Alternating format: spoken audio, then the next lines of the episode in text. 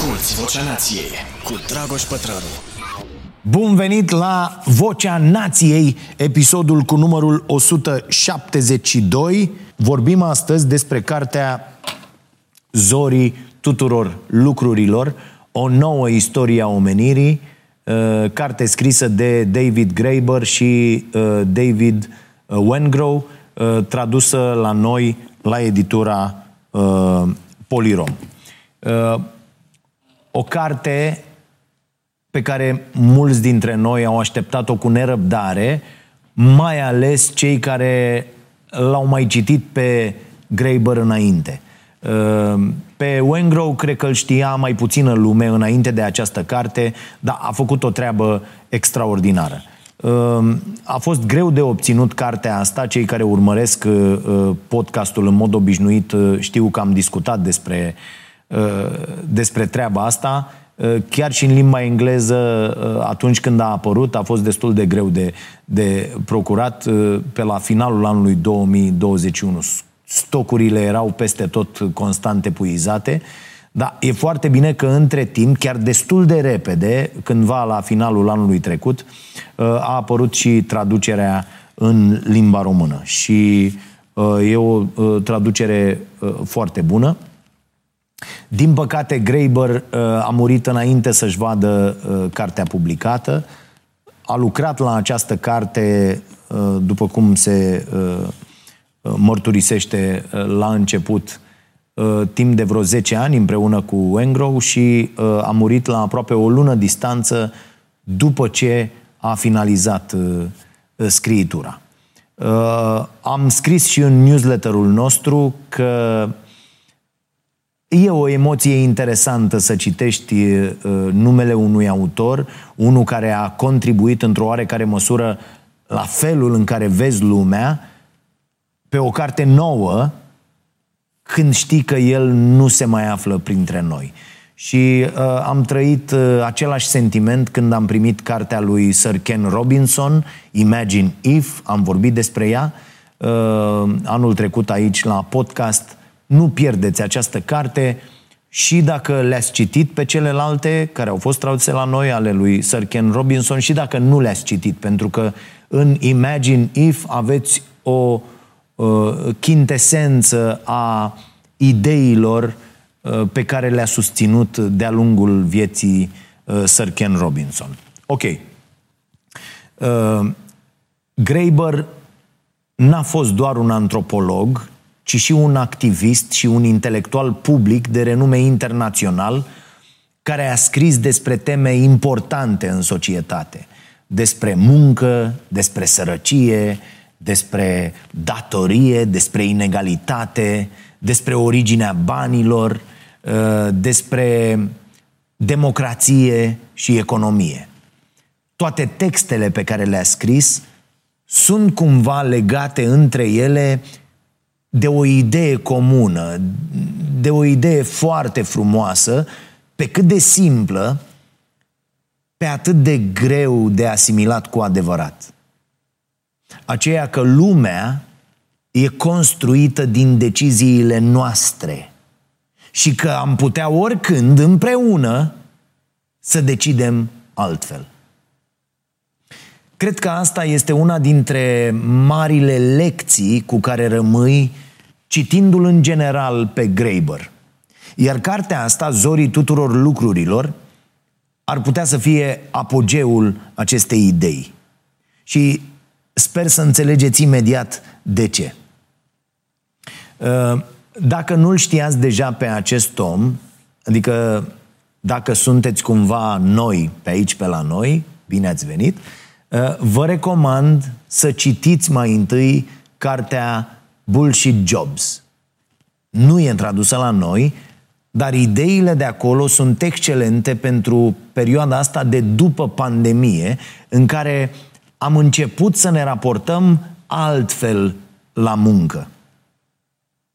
Și Bullshit Jobs este o carte care te pune serios pe gânduri cu privire la mecanismul stupid uh, prin care am ajuns să prețuim atât de puțin cele mai importante munci din societate și să le urcăm pe un piedestal pe cele absolut inutile.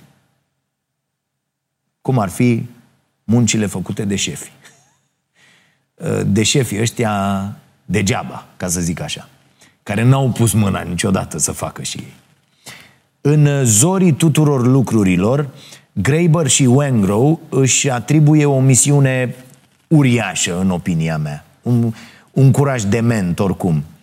Misiunea este de a demonstra că tot ceea ce credem că știm despre istoria omenirii este greșit. Că aproape tot ce credem că știm despre originile și evoluția societăților este fals. Cu alte cuvinte, acești doi David vin să demonteze tot ce am citit și dezbătut atâta timp la Harari, uh, Gerard Diamond, Pinker, Rosling și alții, uh, care au devenit foarte faimoși în ultimii ani cu istoriile pe care le-au scris.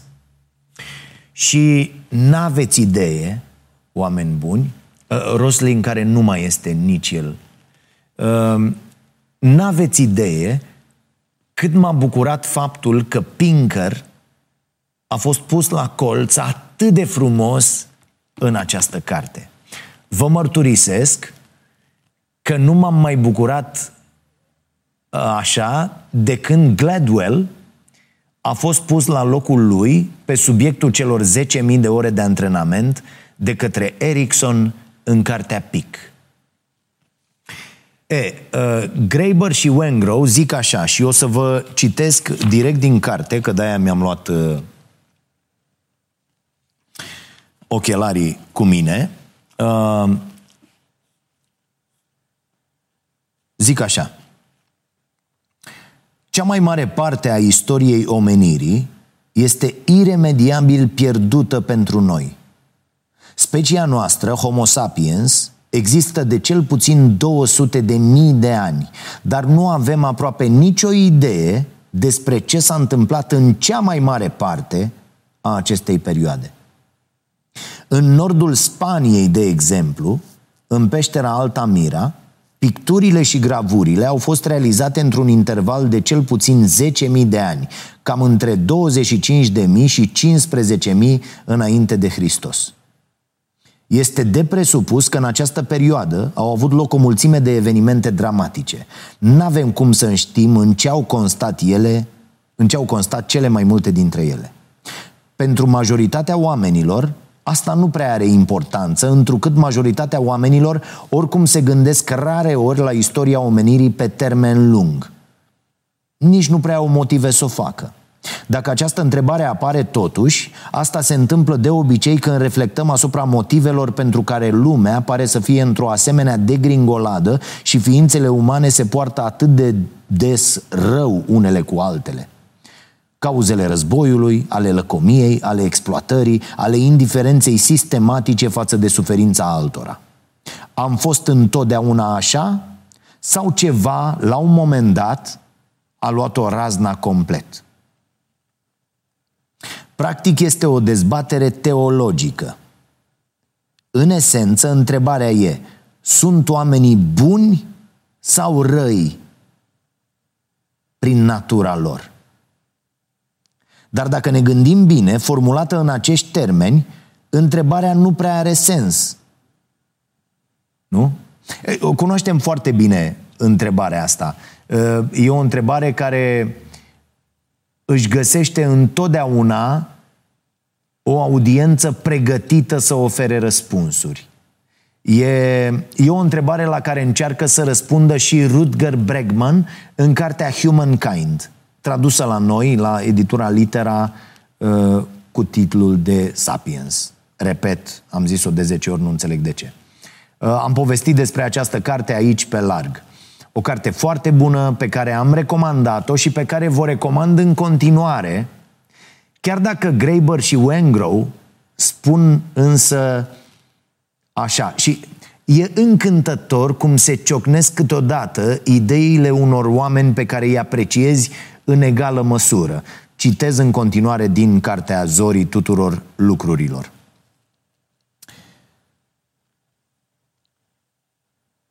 Dacă ne gândim bine, formulată în acești termeni, întrebarea nu prea are sens. Binele și răul sunt niște concepte pur umane. Nimănui nu i-ar trece prin cap să dezbată dacă un pește sau un copac este bun sau rău. Deoarece binele și rău sunt concepte inventate de oameni pentru a ne compara unii cu alții. Rezultă că a dezbate dacă oamenii sunt fundamental buni sau răi are la fel de mult sens ca și a dezbate dacă oamenii sunt fundamental grași sau slabi. Însă, pornind de la ideea asta că oamenii ar fi, ar fi prin natura lor buni sau răi, există două mari povești care coexistă și pe care am ajuns cumva, noi oamenii, să le acceptăm ca fiind adevăruri absolute. Și știți foarte bine, avem așa, pe de-o parte, povestea care spune că odată, cândva, de mult, oamenii trăiau în mici triburi de vânători cu legători. Trăiau în armonie, culegeau și vânau atât cât aveau nevoie și nu se gândeau vreodată să facă stocuri sau să ascundă vreun surplus de mâncare față de semenii lor. În această poveste, totul e bine și frumos până la invenția agriculturii sau, așa cum zice Harari, până când omul a fost domesticit de grâu. Adică până în momentul când am început să stăm într-un singur loc, în jurul grâului sau înconjurați de grâu, așa cum stau uh, animalele domestice pe lângă casă. Uh, de aici până la construcția orașelor, statelor și guvernelor a mai fost uh, doar un singur pas de făcut. Iar pasul ăsta a atras după el inegalitatea, ierarhiile, birocrația. Varianta comprimată a acestei povești e simplă. Agricultura a fost cea mai mare greșeală a omenirii. Cu alte cuvinte, oamenii sunt în esență buni.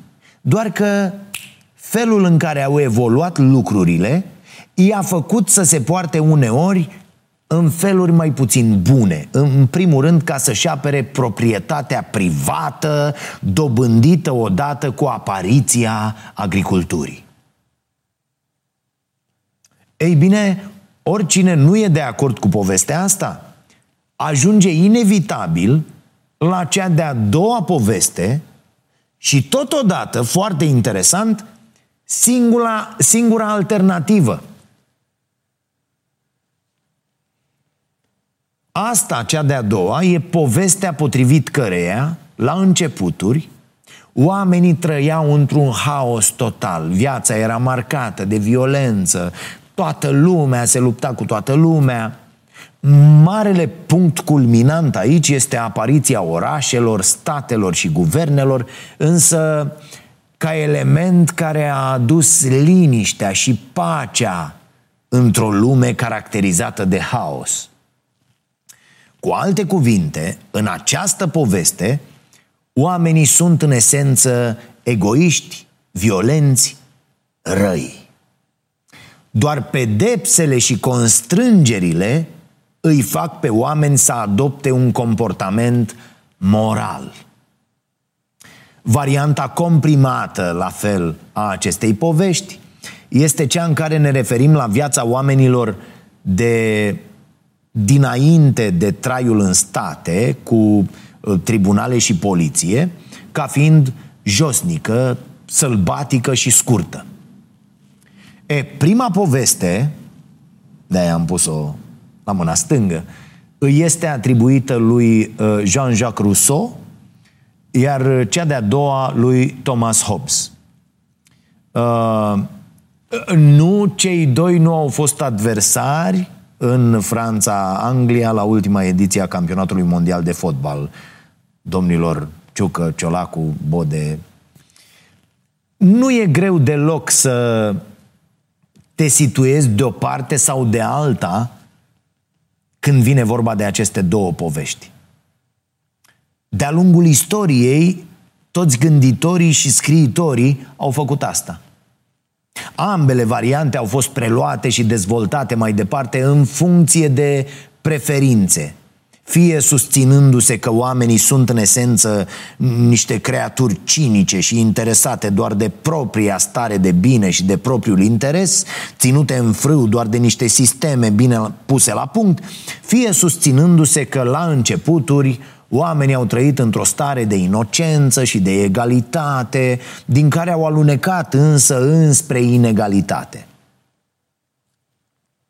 Marele dezavantaj al acestei povești, este povestea lui Rousseau, uh, este că duce inevitabil la concluzia că egalitatea a fost posibilă doar atât timp cât oamenii au trăit în societăți formate din 10-20 de persoane și că, na, într-o lume care a depășit 8 miliarde de suflete, n-are rost să mai sperăm că vom mai atinge vreodată această stare.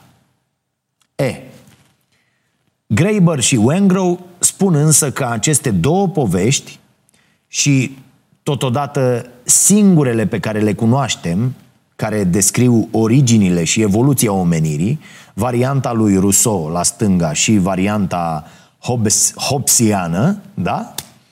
au trei caracteristici fundamentale. 1. Pur și simplu nu sunt adevărate. 2. Au implicații politice teribile. Și 3.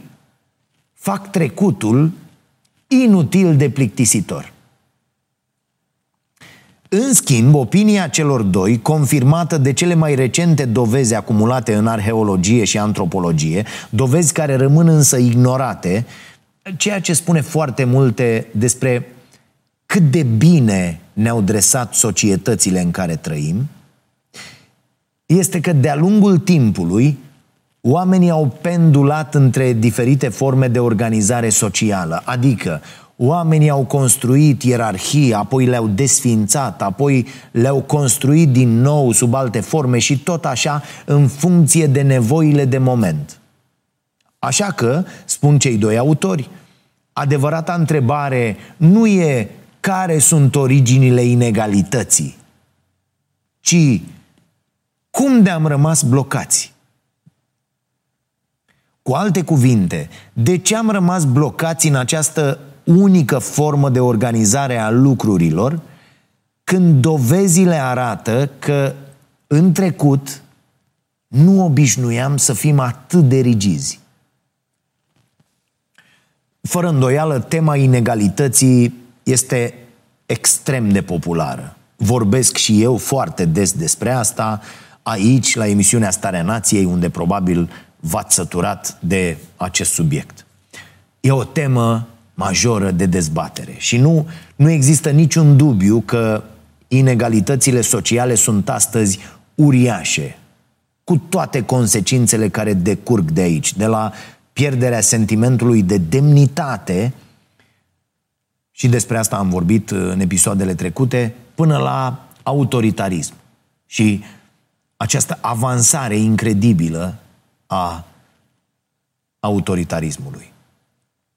Însă uneori discuțiile se duc înspre concluzia că inegalitatea este doar efectul inevitabil al traiului în orice societate mare, complexă, sofisticată, da? E sofisticată mă, și tehnologizată.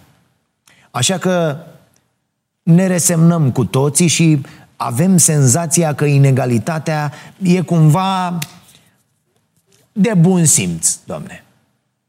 Ne hrănim cu aceste povești care ne fac să credem că o societate cu adevărat egalitară ar mai putea exista azi doar dacă ne-am întoarce să trăim în peșteri, să vânăm, să renunțăm la tot confortul nostru de azi. Și desigur că nu vrem așa ceva. Graeber și Wengrow spun însă că dacă am fi mai atenți la toate dovezile care au apărut în ultimii ani, am vedea că nu avem niciun motiv să fim atât de pesimiști și, și mai ales că nu avem niciun motiv să credem că trebuie să alegem între aceste două stări. Să vă mai citesc un pic din uh, carte. Asculți Vocea Nației, disponibilă pe iTunes, Spotify, SoundCloud sau pe starea nației.ro la secțiunea podcast. Imediat să punem benoaclele și să-i dăm. Această carte încearcă să schițeze altă poveste, mai plină de speranță și mai interesantă. Una care în același timp ține seama mai bine de ceea ce ne-au învățat ultimele decenii de cercetare. În parte, e vorba despre punerea cap la cap a dovezilor acumulate în arheologie, în antropologie și în discipline înrudite, dovezi ce zugrăvesc un tablou complet, complet nou al modului în care s-au dezvoltat societățile umane în ultimii aproximativ 30.000 de ani. Aproape toate aceste cercetări se abat de la narațiunea tradițională, dar prea des cele mai remarcabile descoperiri rămân limitate la activitatea specialiștilor sau trebuie să le discernem citind printre rândurile publicațiilor științifice. Ca să vă faceți o idee despre cât de diferită este imaginea care se conturează. Este limpede acum că societățile umane de dinainte de apariția agriculturii nu se limitau la niște cete mici și egalitare. Din potrivă, lumea vânătorilor culegători, înainte de apariția agriculturii, era una a experimentelor sociale îndrăznețe, semănând mult mai mult cu o paradă carnavalescă a formelor politice decât cu abstracțiunile monotone ale teoriei evoluționiste.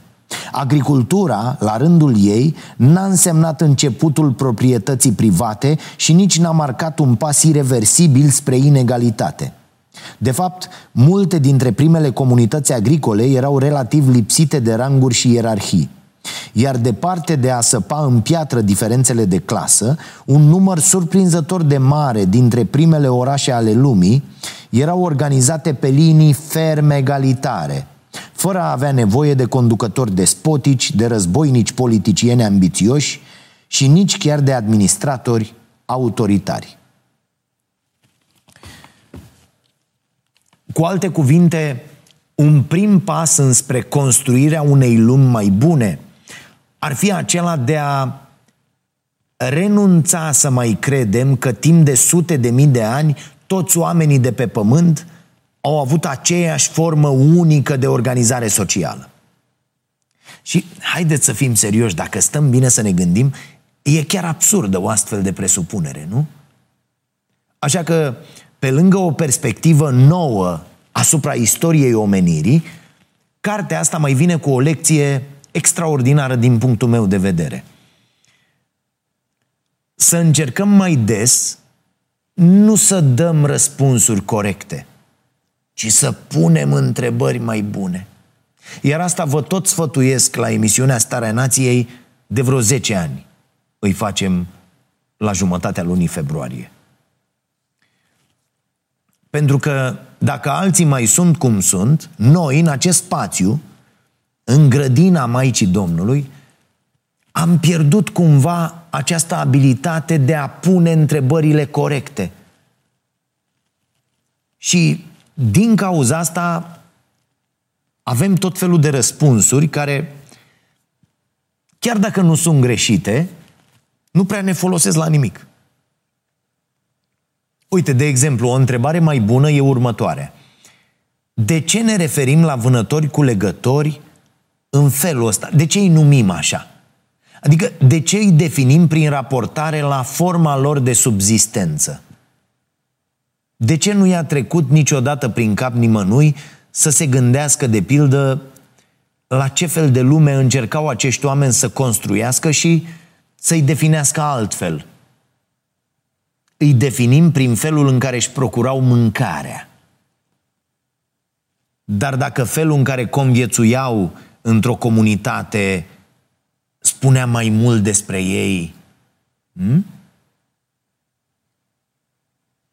Apoi, De ce împărțim trecutul omenirii în funcție de materia primă din care erau construite uneltele și armele? Epoca pietrei, epoca bronzului, epoca fierului. Acum avem uh, epoca uh, avioanelor de mâna a șaptea pe care le cumpără Guvernul României în loc să dea bani la educație. Cam așa ar trebui să-i zică. Sau, de ce descriem trecutul în funcție de descoperirile și tehnologiile care au dominat anumite perioade. Revoluția agricolă, revoluția uh, urbană, revoluția industrială, revoluția tehnologică. Problema, zic cei doi autori, e că o astfel de împărțire a istoriei ne face să credem că doar uh, descoperirea unei noi tehnologii va determina forma pe care o vor lua societățile. Și fără să nege importanța tehnologiei, ei spun că dovezile obținute din cercetările lor nu susțin deloc ideea că inovațiile apar dintr-o dată și că schimbă totul în calea lor. În schimb, ceea ce se întâmplă cu adevărat e că lumea construită uh, uh, e că lumea e construită, de fapt, stând pe umerii mulțimilor. Atenție, nu pe umerii giganților.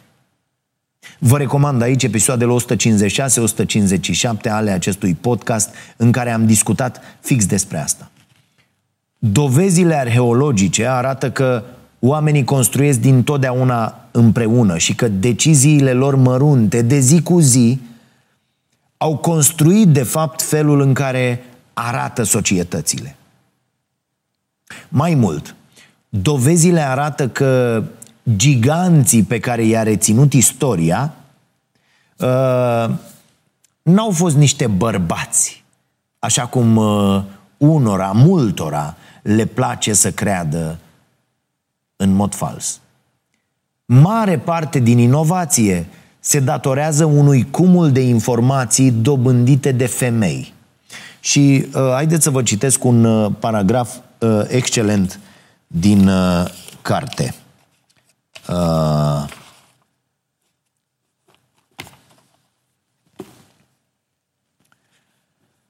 în loc ca vreun bărbat de geniu să-și pună în practică viziunea solitară, Inovația în societățile neolitice s-a bazat pe o sumă de cunoștințe acumulate de-a lungul secolelor, în mare parte de către femei, într-o serie nesfârșită de descoperiri aparent mărunte, dar de fapt extrem de importante. Multe dintre aceste descoperiri din Neolitic au avut cumulat efectul de a remodela viața de zi cu zi, la fel de profund ca și războiul de țesut mecanizat sau becul.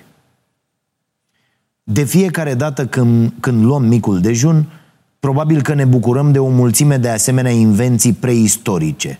Cine a fost prima persoană care și-a dat seama că pâinea poate să crească dacă îi se adaugă acele microorganisme pe care le numim drojdii? Apropo, o chestie foarte interesantă, vedeți că din uh, tot chefirul care este pe piață, uh, o singură Uh, marcă e în regulă. O să vorbim despre asta la, la starea sănătății. În rest, numai nenorociri. Uh, cu analize făcute cu tot. Așa.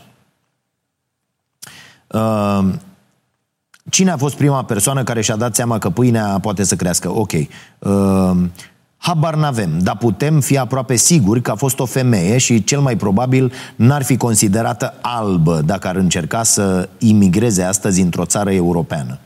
Și știm cu certitudine că invenția ei continuă să îmbogățească viața a miliarde de oameni. Mai știm de asemenea că astfel de descoperiri se bazau pe secole de cunoștințe și experimente acumulate. Reamintim că principiile de bază ale agriculturii erau cunoscute cu mult înainte ca cineva să le aplice în mod sistematic. Și că rezultatele unor astfel de experimente erau adesea păstrate și transmise prin ritualuri, jocuri și forme de spectacol. Apoi, uh, am sărit un pic, uh, ceramica a fost inventată inițial cu mult înainte de neolitic pentru a crea figurine, modele în miniatură ale unor animale și ale unor subiecte și abia mai târziu vase de gătit și de depozitare. Mineritul i-a atestat pentru prima dată ca modalitate de obținere a mineralelor pentru pigmenți, extracția metalelor pentru uz industrial apărând abia mult mai târziu. Societățile mezoamericane n-au folosit niciodată mijloace de transport pe roți, dar știm că cunoșteau spițele, roțile și osiile, întrucât confecționau versiuni de jucărie ale acestora pentru copii. Este de notorietate că oamenii de știință greci au descoperit principiul motorului cu aburi, dar l-au folosit doar pentru a produce uși pentru temple care păreau să se deschidă singure sau iluzii teatrale similare.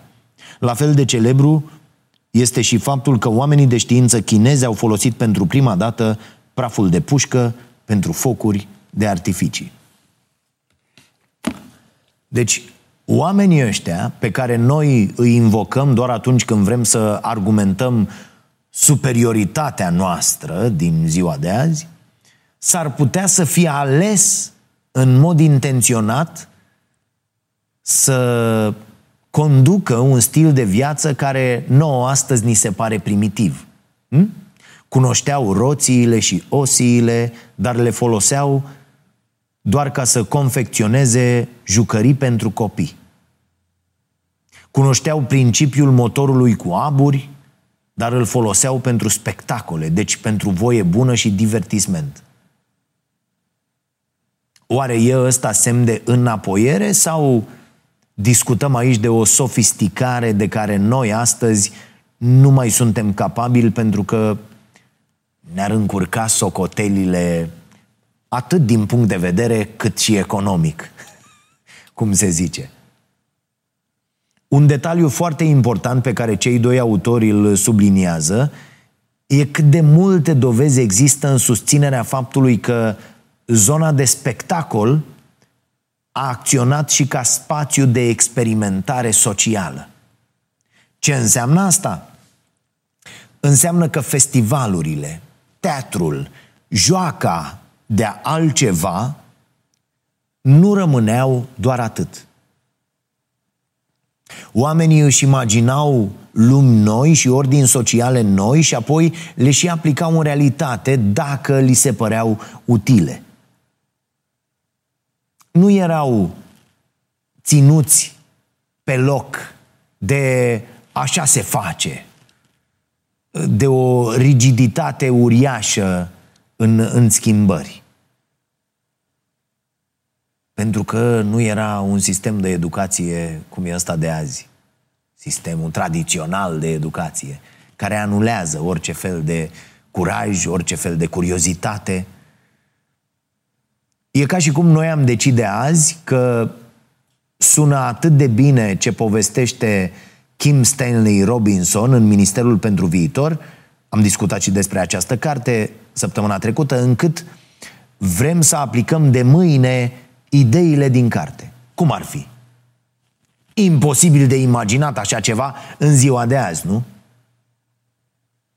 Așa cum spun și uh, autorii uh, cărții despre care discutăm ast- astăzi, uh, contrastul cu situația noastră actuală n-ar putea fi mai izbitor.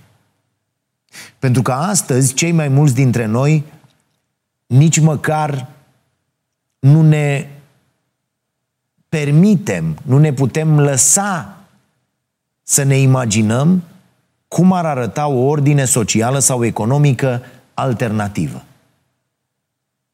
Stăm și discutăm atât de mult despre o săptămână de muncă mai scurtă sau despre venitul de bază universal, dar ne e absolut imposibil să ne imaginăm cum ar fi să le implementăm începând de mâine – pentru simplu motiv că putem să facem asta și că nimic nu ne împiedică în mod real. Banii?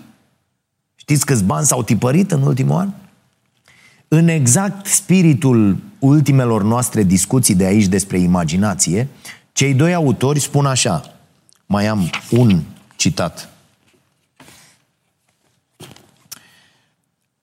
Dacă ceva a mers teribil de prost în istoria omenirii și având în vedere situația actuală a lumii, este greu de negat că așa s-a întâmplat, atunci poate că a început să meargă prost tocmai atunci când oamenii au început să piardă acea libertate de a-și imagina și a pune în practică alte forme de existență socială, într-o asemenea măsură încât unii consideră acum că acest tip special de libertate nici nu prea a existat sau abia dacă a fost exercitată în cea mai mare parte a istoriei omenirii.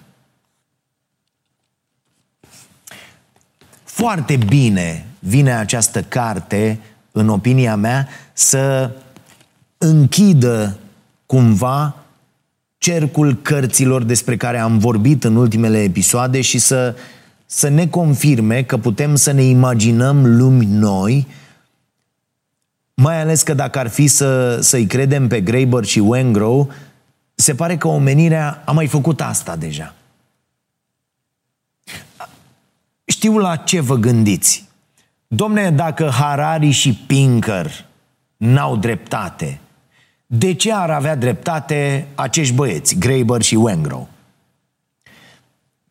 Și e posibil ca și cartea asta să conțină, la fel ca celelalte, mai degrabă ipoteze decât adevăruri despre istoria omenirii. Există și critici care ar spune că Graeber e mai degrabă un om interesant decât un om care are dreptate. Adevărul e că autorii acestei cărți ne spun că s-ar putea să nu știm exact cum au stat lucrurile în istoria omenirii, în funcție de dovezile la care ne uităm, în funcție de întrebările pe care ni le punem, în funcție de ce considerăm a fi interesant, vom găsi răspunsuri diferite. Dar cred că un lucru important, cel mai important lucru pe care ni-l spun acești oameni, este că indiferent cum au stat lucrurile până acum, ele ar putea sta oricum de acum înainte. Că o altă lume este posibilă. E, mi se pare foarte important, oricât de fascinați am fi de un curent sau de altul, de o poveste sau de alta, să, să deschidem măcar pentru început această ușă a posibilităților. Și când ne gândim încotro să o apucăm, să fim curioși și curajoși. Când oameni de știință, antropologi, arheologi și economiști cad de acord că felul în care am decis să ne organizăm în societăți azi ne duce tot mai aproape de o catastrofă, eu cred că nu mai e acceptabil să rămânem blocați într-o poveste care ne spune că avem de ales între două variante. Așa că uriașa contribuție a acestei cărți, crede, cred eu, este că ne arată că poate există și o a treia, și o a patra variantă și așa mai departe. Posibilitățile pe care le avem nu sunt dictate de istorie. Cu atât mai mult cu cât mare parte din istorie, așa cum spun autorii acestei cărți, ne rămâne necunoscută. Vă recomand așadar să citiți această carte, Zorii tuturor lucrurilor, o nouă istorie a omenirii tradusă la noi de Polirom. O găsiți în librării și aștept să-mi scrieți opiniile voastre la dragoșarondpătraru.ro despre această carte și despre cele din pachetele uh, disponibile la noi în magazin uh, împreună cu uh, vinul uh, dezalcoolizat da? de la uh, Casa Petru. Sunt foarte curios de reacțiile voastre. Uh, mai avem doar 10 pachete uh, disponibile pe luna asta, pe ianuarie, așa că grăbiți-vă dacă vreți să mai prindeți unul. Să vă fie bine și dacă puteți, să le faceți bine și celor din jur.